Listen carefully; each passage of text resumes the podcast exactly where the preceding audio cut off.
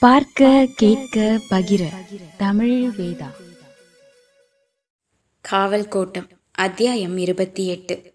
மங்கம்மாவின் பேரன் விஜயரங்க சொக்கநாதனுக்கு பதினாறு வயதானது. ராணி தலைநகர் மதுரையிலேயே இருந்தார் விஜயரங்கன் மதுரையிலும் திருச்சியிலுமாக இருந்தார் திருச்சியில் ராணியின் கண்காணிப்பில் இல்லாத போது அவனுக்கு கூடா நட்பு ஏற்பட்டது. பெண் சகவாசத்தில் இறங்கினான் ராணிக்கு தெரிய வந்தபோது அவனை அழைத்து வந்து மதுரையிலேயே நிரந்தரமாக தங்க வைத்தார் அரண்மனைக்கு வெளியே அவன் ஆட்டங்கள் தொடங்கின.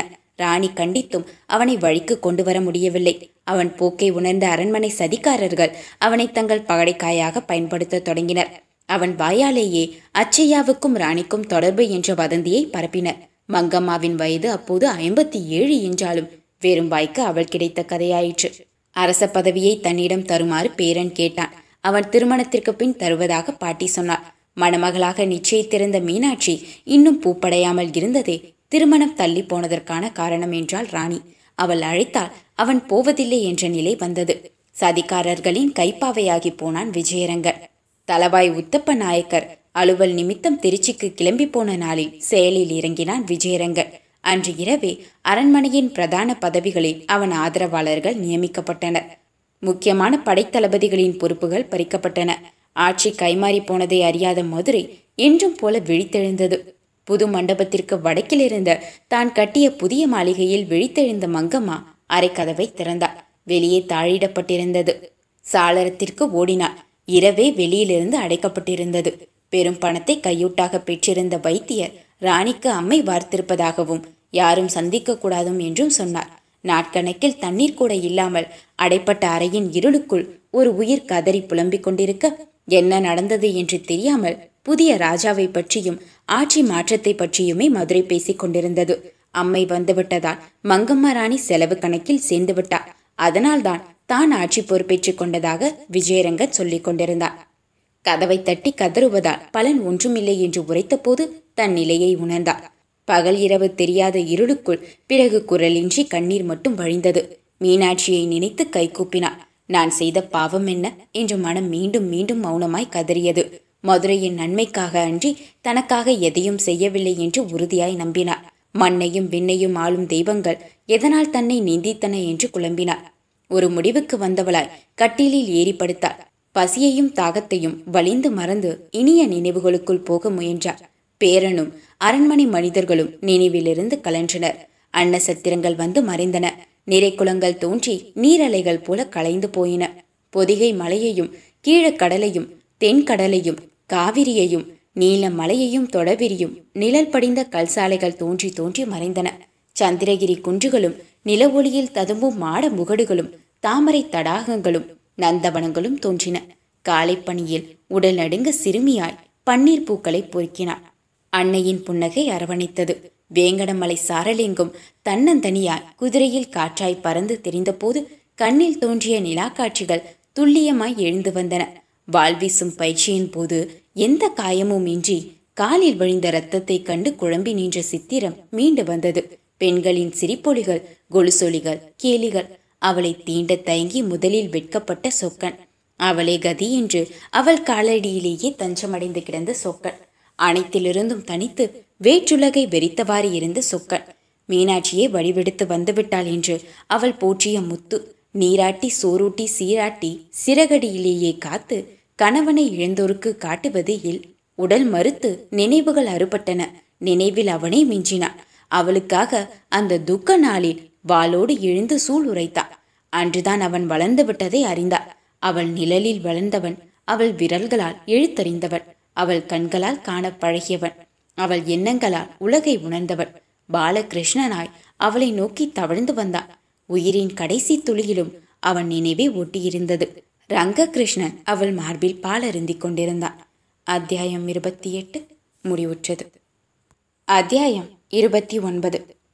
ராணி மீனாட்சி திருப்பரங்குன்றத்தில் முருகனை வழிபட்டுவிட்டு கோவிலை விட்டிறங்கி வந்து பல்லக்கில் ஏறப்போனார் தாதனூரின் குமராண்டி பெரியாம்பிலை வந்து ராணியை வணங்கினார். அம்மா இனிமே நம்ம கள்ளநாட்டு வழியாக தான் போக போகிறோம் மருத கவக்காரங்க நாற்பது பேர். நாங்கள் மருதையிலேருந்து பின்னாடியே தான் வரோம். இனி முன்னாடி போனால் எங்கள் நாட்டுக்குள்ளே எங்களுக்கு கௌரதையாக இருக்கும் என்றார். ராணி சரி என்றார். பல்லக்கிற்கு பின் சென்ற இரண்டு வண்டிகளில் அவளது சேடிகள் ஏறிக்கொள்ள முன்னும் பின்னுமாக நூறு குதிரைகளும் அதற்கு பின்னே காலால் வீரர்கள் ஐம்பது பேரும் போடி நாயக்கனூரை நோக்கி சென்றனர். விஜயரங்க சொக்கநாதன் அரசனான பின் இருபத்தைந்தாவது ஆண்டு நிறைவை விமரிசையாக கொண்டாட ஸ்ரீரங்கம் கோவிலில் மண்டல பூஜைக்கு ஏற்பாடு செய்து அங்கேயே தங்கியிருந்தான் கோவில் கோவிலாக சுற்றித் திரிவதே அவன் வேலையாகி போனது. அவன் காலத்தில் போர்கள் எதுவும் நடக்காததால் ஆட்சி தன் போக்கில் போய்க் கொண்டிருந்தது. வருமானத்தில் கணிசமான பகுதியை கோவில்களுக்கு மானியமாக வழங்கி வந்தான். அவனை சுற்றிலும் எந்நேரமும் தெலுங்கு புலவர் பட்டாளமே இருந்தது. அவனே ஒரு புலவன்தான். மீனாட்சி மதுரையில் இருந்ததால் போடிப்பாளைய திருமண விழாவிற்கு அவளை செல்ல வேண்டியதாயிற்று. அங்கிருந்து திண்டுக்கல் வழியாக திருச்சி திரும்புவதாக திட்டம். திருமங்கலம் போய் வடமேற்கே சென்ற சாலையில் திரும்பினர். தாதனூர்காரர்கள் எல்லோரும் இரண்டு வரிசையாக கருங்காலி கம்பை பிடித்தபடி முன்னே நடந்தனர். ராணியுடன் செல்வதற்கு கோட்டை தலைவனிடம் அனுமதி வாங்கவே இரண்டு நாளாக பெரும்பாடாக இருந்தது. சற்று தூரம் போனவுடன் முதல் ஊரான புளியங்குளத்திற்கு அருகிலே சாலையின் இருபுறமும் மக்கள் காத்திருந்தனர். பல்லக்கு நெருங்கியதும் ஆரத்தி தட்டோடு அருகில் வந்தனர். ராணி இறங்கி வரவேற்பை ஏற்றுக்கொண்டார். சேடிப்பெண் வந்து தட்டில் சக்கரங்களை வைத்தார் அந்த ஊரில் இரண்டு ஆடுகளை ராணிக்கு பரிசாக கொடுத்தனர். அந்த ஊரை கடந்து போகும்போது பார்த்தார் இருபுறமும் ஜனங்கள் வணங்கியபடி இருந்தனர். சற்று தூரம் கடந்த உடனேயே பல்லக்கு நிற்க வேண்டியதாயிற்று. மீண்டும் ஆரத்தி மீண்டும் ஆடுகள். அவர்கள் சாலைக்கு மேற்கே இரண்டு கல் தொலைவில் உள்ள வேப்பம்பட்டிக்காரர்கள். தொடர்ச்சியாக சாலையின் இருபுறமும் புளியமர நிழல்களில் ஆணும் பெண்ணும் முதியோரும் சிறுவருமாக மக்கள் காத்திருந்தனர். அந்த சாலை கள்ளநாட்டை ஊடறுத்து மேலக்கணவாய்க்கு போய் சேருகிறது. கள்ளநாடு முழுக்க உள்ள சனங்கள் ராணியை பார்ப்பதற்காக சாலையில் வந்து குவிந்திருந்தனர். முத்து வீரப்ப ராஜாவை காண தாதனூரில் கூடிய கூட்டத்தில் இருந்த இளவயதினர் இப்போது முதியவர்களாகி தங்கள் பிள்ளைகள் பேரன் பேத்திகளுடன் வந்திருந்தனர். ராணி பிறகு பல்லக்கில் ஏறவில்லை. ஒரு குதிரையில் வாங்கி அதில் ஏறிக்கொண்டு எல்லோருக்கும் முன்னே போனார். புளியமர நிழல்களில் காத்திருந்த மக்கள் அவள் நெருங்கியதும் சாலையோரத்திற்கு வந்து வணங்கி நின்றனர். கள்ளநாட்டின் எல்லா ஊர்களும் பரிசுகளோடு வந்து காத்திருந்தன. உணர்ச்சி ததும்பும் அவர்கள் முகங்களும் எளிய கோலமும் அவள் மென்னுணர்வுகளை தொட்டன. இவ்வளவு கூட்டத்தையும் பிரியத்தையும் இப்படி ஒரு வரவேற்பையும் அவள் இதற்கு முன் கண்டதில்லை. ஆரத்தி தட்டில் தன் வளையலை கலற்றி வைத்தாள். இருபுறமும் பார்த்து புன்னகைத்த முகத்தோடு குதிரையில் போய்க் கொண்டிருந்தாள் ஒவ்வொரு ஊராக வழிமறித்து வரவேற்றது. இறங்கி இறங்கி ஏற்றுக்கொள்வதில் அவள் சளைக்கவே இல்லை. பெரும் பரவசத்தில் இருந்தாள் இருக்கை வளையல்களுக்கு பின் ஒவ்வொரு ஆபரணமாக கலற்றி கொடுத்தாள் ஆடுகள் மந்தையாக சேர்ந்து பின்னால் வந்து கொண்டிருந்தன. சாலை ஓரத்தில் மங்கம்மா கட்டி வைத்திருந்த கல் மண்டபத்தில் போய் அமர்ந்தாள் அருகிலிருந்த திலா கிணற்றில் நீர் இறைக்க சொல்லி குடித்து பார்த்தாள். கால்நடைகளுக்கு இறைத்து ஊற்றுவதற்கான நீண்ட கல் தொட்டிகள் கிடந்தன. அவள் ஆபரணங்கள் எல்லாம் தீர்ந்த பின் சேடிகள் அணிந்திருந்த நகைகள் அனைத்தையும் கலற்றி வாங்கி வைத்து கொண்டாள். ஆரத்தி சுடர்கள் அவள் முன்னே வந்து கொண்டே இருந்தன. பிரியமும் நெகிழ்வுமாக பரவசமிக்க கண்களோடு அவளை வணங்கும் பெருமக்கள் கூட்டத்தை இன்றுதான் காண்கிறாள். ராணியான பின் இருபத்தி இரண்டு ஆண்டுகளில் தான் மனநிறைவோடு இருக்கும் நாள் இது என்றே அவளுக்கு தோன்றியது. நண்பகலுக்கு முன்பே அவர்கள் சென்று சேர்ந்திருக்க வேண்டிய இரண்டாவது மங்கம்மா சத்திரத்தை அவர்கள் மாலையில்தான் சென்றடைந்தார்கள். முன்னேற்பாட்டின்படி ராணியுடன் செல்லும் வீரர்களுக்கான உணவு அங்கு தயாராகி ஆறிப்போயிருந்தது அன்றிரவு தொட்டப்ப நாயக்கனூர் அரண்மனையில் தங்கினார். உணவருந்தும் போது பாளையக்காரரிடம் கள்ள நாட்டை பற்றிய எல்லா விவரங்களையும் கேட்டறிந்து கொண்டார். மதுரை அரண்மனையில் கண்ணமிட்ட கதை மட்டும்தான் அவளுக்கு ஏற்கனவே தெரிந்திருந்தது. அவள் மாமனார் முத்துவீரப்பன் அவர்களுக்கு கொடுத்த வாக்குறுதிகளை கேள்விப்பட்டார். அவர் இன்று வரை உயிரோடு இருந்திருந்தார் என்று நினைத்து பெருமூச்செறிந்தார். தன் கணவனை அவள் நினைத்த போது வெறுப்பே மிஞ்சியது. பெரியதேவர் வந்து காத்திருப்பதாக சொன்னார்கள். இவர்களுக்கு தன்னால் முடிந்த அனைத்தையும் செய்ய வேண்டும் என்று சொல்லி என்ன செய்வது என்று பாளையக்காரரிடம் ஆலோசனை கேட்டார். அவர் புத்திக்கு எட்டிய விதத்தில் வழி சொன்னார். பெரிய தேவரையும் பெரியாம்பிள்ளைகள் பலரையும் அவர்கள் சாப்பிட்ட பின் பாளையத்து சபா மண்டபத்தில் சந்தித்தார். திருமலை நாயக்கர் காலத்திலிருந்து அவர் கதையை ஆரம்பித்தார். பொறுமையாக எல்லாவற்றையும் கேட்டார். மங்கம்மா ராணி இந்த சாலையில் சுங்கவரி வசூலை மானியமாக கொடுத்ததும் அதனால் பெரிய பலன் இல்லை என்றும் தெரிய வந்தது கம்பம் சமவெளியின் விளைபொருட்கள் பெரிய குளம் சந்தை அருகில் இருப்பதால் அங்கேயே சென்று விடுகின்றன. மதுரைக்கு செல்வதில்லை. வண்டிகளோ பயணிகளோ மிக குறைவாகவே இருப்பதால் ஏறத்தாழ காவலை தேவையில்லை என்ற நிலைதான். மீனாட்சி தெளிவாக சொன்னார். கள்ளநாட்டின் மொத்த நலனையும் கணக்கில் கொண்டு எதையும் செயல்படுத்த ராஜாவால் மட்டுமே முடியும். இன்றைய ராஜாவிடம் அதை எதிர்பார்க்க முடியாது. தன் சக்திக்கும் அதிகாரத்திற்கும் உட்பட்டு ஏதாவது செய்கிறேன் என்றார். பதினான்கு ஊர்களில் கால்நடைகளுக்கான குளங்களும் இருபத்தி ஏழு ஊர்களில் கிணறுகளும் வெட்டுவதற்கான பொருளுதவி செய்வதாக வாக்களித்தார். பெரிய கோவில்கள் எதிலும் அவர்களுக்கு விழா உரிமை இல்லாததால் திருப்பரங்குன்றத்தில் அவர்கள் மண்டபம் கட்டிக்கொள்ள இடமும் கட்டிடத்திற்காக உதவியும் வழங்கப்படும். அதற்கான அவளது ஆணை ஓலையில் எழுதப்பட்டு மதுரை ராயசத்திடமிருந்து சக்கரங்களை பெற்று ஒப்படைக்கும் பொறுப்பு பாளையக்காரரிடம் விடப்பட்டது. அவரிடம் ஏற்கனவே வாங்கி வைத்திருந்த முத்துமாலையை தாம்பூலத் தட்டில் வைத்து பெரிய தேவருக்கு அளித்து மித்திரநேச பூபதி என்ற பட்டத்தையும் வழங்கினார். தாதனூர் பெரியாம்பலையை அழைத்து தங்கப்பூன்கள் இட்ட ஈட்டியை பரிசாக வழங்கினார். மதுரை காவலர்காரர்கள் அனைவருக்கும் வீரர்களைப் போல வேலேந்தி மதுரைக்குள் போகும் உரிமை வேண்டும் என்று அவர் கேட்டார். இந்த உரிமையை அறிவிக்கும் அடுத்த ஓலை கோட்டை தலைவனுக்கு தயாரானது. அனைவரிடமும் விடைபெற்று ராணி சந்தோஷமாக சயன கிரகத்திற்கு வந்தார் அவளுக்கு உதவி செய்ய வந்த பாளையக்காரியிடம் கேட்டார் பரிசாக வந்த ஆடுகளை என்ன செய்வது? கோணார்களை அழைத்து பரிசாக கொடுத்தால் கணக்கு நேராகிவிடும். இதற்கு பெயர்தான் அரசாட்சி என்று சொல்லிவிட்டு சிரித்தாள் அவள். மறுநாள் காலையில் குளித்துவிட்டு கூந்தலை உலர்த்தியபடியே மேல் மாடத்திலிருந்து மீனாட்சி தொட்டப்ப நாயக்கனூர் கோட்டையின் அழகை ரசித்தவாறு இருந்தார். நாற்புறமும் குன்றுகள் சூழ்ந்திருக்க நடுவில் கல்கோட்டையினுள்ளே அந்த ஊரும் அரண்மனையும் மஞ்சள் வெயிலில் பேரழகோடு பிரகாசித்தன. விஜயரங்கனையும் திருச்சியையும் நினைக்கவே பிடிக்கவில்லை. எல்லாவற்றையும் விட்டுவிட்டு இங்கேயே இருந்து விடலாம் என்று தோன்றியது. பாளையக்காரி வீரநாகம்மா வந்து அவளுக்கு தலைவாரி கொண்டிருந்தாள் முற்றத்தில் செழித்து வளர்ந்திருந்த புங்கை மரங்களையே பார்த்தவாறு இருந்தாள் மீனாட்சி. தேவகிரியிலிருந்து விரட்டி வந்த துலுக்கர்களிடமிருந்து கொல்லவார்கள் தப்பிக்க ஆற்றின் மேல் பாலமாகி வழி கொடுத்த புங்கமரம் எத்தனை கதைகள் எத்தனை போர்கள் எத்தனை அழிவு எவ்வளவு அகதிகள் எல்லா குலக்கதைகளும் பெண்ணில் தொடங்குகின்றன. பெண்ணை கைப்பற்றவே போர்கள் அவளை காப்பாற்றவே ஓட்டம். இவ்வளவு பேரழிவுக்கு பின்னும் இவர்களை காப்பாற்றியது எது? எதிர்த்து நிற்க வைக்கும் சக்தி எது? பெண் மனதில் அணையாது கனன்று கொண்டிருக்கும் வஞ்சம்தானா? உங்க குலதெய்வம் எது? என்று கேட்டாள் ராணி. மல்லம்மா கன்னி தெய்வம். எப்படி தெய்வமானா? ஆதோனி கோட்டைக்குள்ள துடுக்கப்படை நுழைஞ்ச போது கத்தியில பாஞ்சு தெய்வமானதா அவ்வா சொல்லுவா. இப்ப இந்த கோட்டைக்குள்ள நுழைஞ்சிட்டா என்ன செய்வீங்க? என் பிள்ளைகளையும் என்னையும் உயிரோட அவன் தொட முடியாது. ஆனா சும்மா சாக மாட்டேன். நாலு பேரையாச்சும் கொன்னுட்டு தான் போவேன்.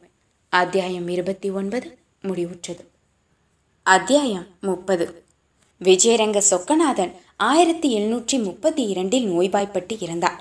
ராணி மீனாட்சி அரசியானார். மற்ற ஏழு மனைவியரும் உடன்கட்டை ஏறினர். நாட்டின் நிர்வாகம் மீனாட்சியின் அண்ணன்களிடம் இருந்தது. முகலாயர்களின் தென்மண்டல நிர்வாகியாக இருந்த ஜுல்பிகார் கானும் அவருக்கு அடுத்து வந்த தௌலத் கானும் தெற்கே உள்ள நாடுகளிலிருந்து கப்பம் மட்டுமே வாங்கி கொண்டிருந்தனர். ஆனால் டெல்லி வலிமை இழக்க சதக்குல்லா கான் ஆர்காட்டை தலைமையிடமாக கொண்டு சுதந்திரமாக செயல்பட ஆரம்பித்தார். நேவையத் குல ஆட்சி தொடங்கியது.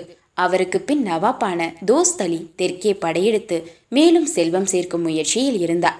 அவர் மகன் சஃப்தர் அலி மருமகன் சந்தா சாஹிப் ஆகியோரின் தலைமையிலான படை தஞ்சாவூர் ராஜ்யத்தில் புகுந்து கொள்ளையிட்டு சென்றது. திருச்சியில் ராயசமாக இருந்த நாரணப்பையா ஊழல் காரணமாக பதவி நீக்கம் செய்யப்பட்டார். அவர் மதுரைக்கு போய் மறைந்த அரசரின் உறவினரான பங்காரு திருமலையை அங்கு அரசராக்கி தான் பிரதானியாகி போட்டி அரசாங்கம் நடத்தினார். வடுகன் யோகிகளின் பிடியில் மதுரை மீண்டும் மீண்டும் சிக்கியது. மைசூர் திருச்சியின் மீது இருமுறை படையெடுத்து தோற்று திரும்பியது. ஆனால் திருச்சிக்கும் மதுரைக்கும் இடையே உரிமை போர் வலுவடைந்தது. பின்னர் சமாதான உடன்படிக்கைப்படி பங்காருவின் மகன் விஜயகுமாரன் தன் காலத்திற்கு பிறகு அரசனாவதற்கு மீனாட்சி ஒப்புக்கொண்டார். ஆனால் பங்காரு ஒப்புக்கொள்ளாமல் திருச்சியின் மீது படையெடுத்து வந்தார். சந்தா சாஹிப்பின் உதவியை நாடி பணம் கொடுத்தார். அதைவிட அதிக பணத்தை மீனாட்சி தந்தபோது சந்தா சாஹிப் மீனாட்சியையே அரசியாக ஈர்ப்பதாகவும் படை உதவி செய்வதாகவும் குரானின் மீது சத்தியம் செய்து தந்தார். ஆனால் பட்டுத்துணியின் கீழ் குரானுக்கு பதில் செங்கலே இருந்தது. பங்காரு தோற்கடிக்கப்பட்டார். அந்த சமயத்தில் மறவர்களோடு போரிட்டுக் கொண்டிருந்த தஞ்சாவூர் நாட்டுக்குள் சந்தா சாஹிப் நுழைந்தார். மராத்தியர்களை தோற்கடித்து பெரும் செல்வத்தை திரையாக பெற்றுக்கொண்டு ஆற்காடு திரும்பினார்.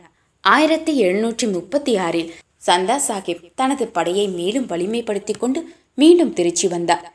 நேசசக்தி என்பதால் வழிவிட்ட கோட்டைக்குள் புகுந்து பின் அரசி மீனாட்சியை சிறைப்படுத்திவிட்டு நிர்வாகத்தை தானே ஏற்றார். மீனாட்சி நஞ்சு குப்பியை எடுத்து திறந்து அப்படியே வாயில் கவிழ்த்து விட்டாள் கடும் கசப்பாய் அது அவளுக்குள் இறங்கியது. கசப்பு எல்லாமே கசப்புதான். வாழ்க்கையே கசந்து போனது. அதையன்றி வேறு எதை கண்டேன்? ராணியாம் ராணி பைத்தியக்காரி எல்லாம் அபத்தம். அவன் செத்த அன்றே போய் தொலைந்திருக்கலாம். இல்லை அவனை கட்டி ராணியான அன்றே செத்து ஒழிந்திருக்க வேண்டும். ஆரியா சிறுமியை கொண்டு வந்து இதில் சிக்க வைத்து விட்டார்கள். அவன் சாகும் முன் பட்டத்தரசியாக எனக்கு முடிசூட்டிய போது நான் ஏன் மறுக்கவில்லை? ராணியாகி நாடாளும் ஆசையா? அண்ணன்கள் தானே ஆள ஆசைப்பட்டார்கள். உண்மையில் அன்று என்ன நினைத்தேன்? அந்த ஈமத்தீயை மனதில் கொண்டு அஞ்சினேன். ராணியாகாமல் இருந்திருக்கலாம். எனக்கு பின் மனைவிகளான ஏழு பேரோடு தீயில் எரிந்து அன்றே கருகி செத்திருப்பேன். புலவன் மேல் ஆசைப்பட்டவளும் அவன் சிதையேறி செத்தாள்.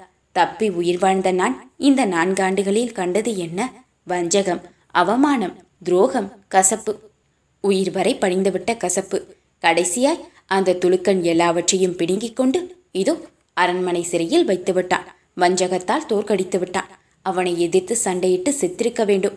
ருத்ரமாவைப் போல போர்க்களத்தில் மறித்திருந்தால் நிம்மதியாய் போயிருப்பேன். ரங்ககிருஷ்ணர் என்னை மன்னிப்பாரா? ஆம் நான் எந்த பாவமும் செய்யவில்லை. அவன்தான் பாவி படுபாவி. அந்த மகாலட்சுமிக்கு தண்ணீர் கூட தராமல் தவிக்க விட்டு கொன்ற மகாபாவி. எல்லா வேதனையிலிருந்தும் விடுதலை. போதும் இனி உன்னிடம் வந்து விடுவேன். தெய்வமே மீனாட்சி தாயே. அத்தியாயம் முப்பது முடிவுற்றது. நான் வேதா.